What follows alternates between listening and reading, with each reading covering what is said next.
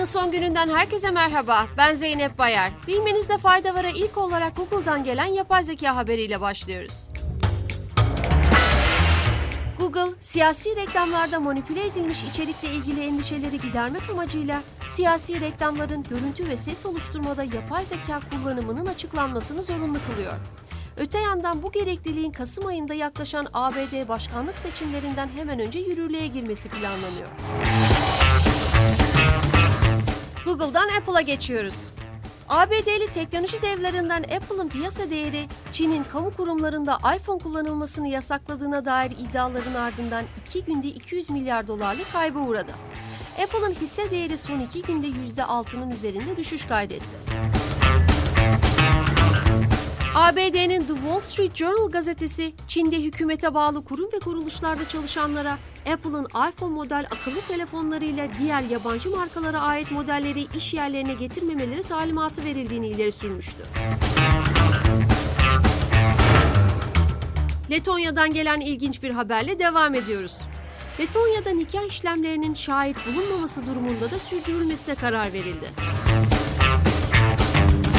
Letonya kamu yayıncısının haberine göre ülke meclisi medeni kanunda bir takım değişikliklere gitti.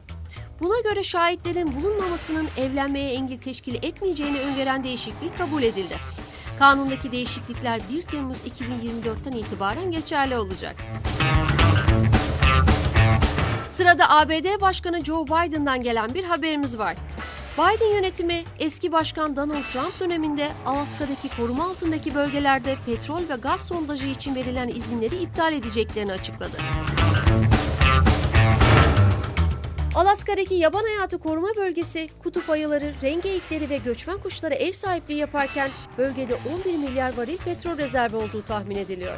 Trump döneminde bölgedeki bazı alanlarda petrol ve gaz aranması için firmalara izin verilmiş, bu da çevrecilerin tepkisine yol açmıştı. Kosova'nın plastik poşet kullanımı hakkında aldığı isabetli kararla podcast serimizi noktalıyoruz.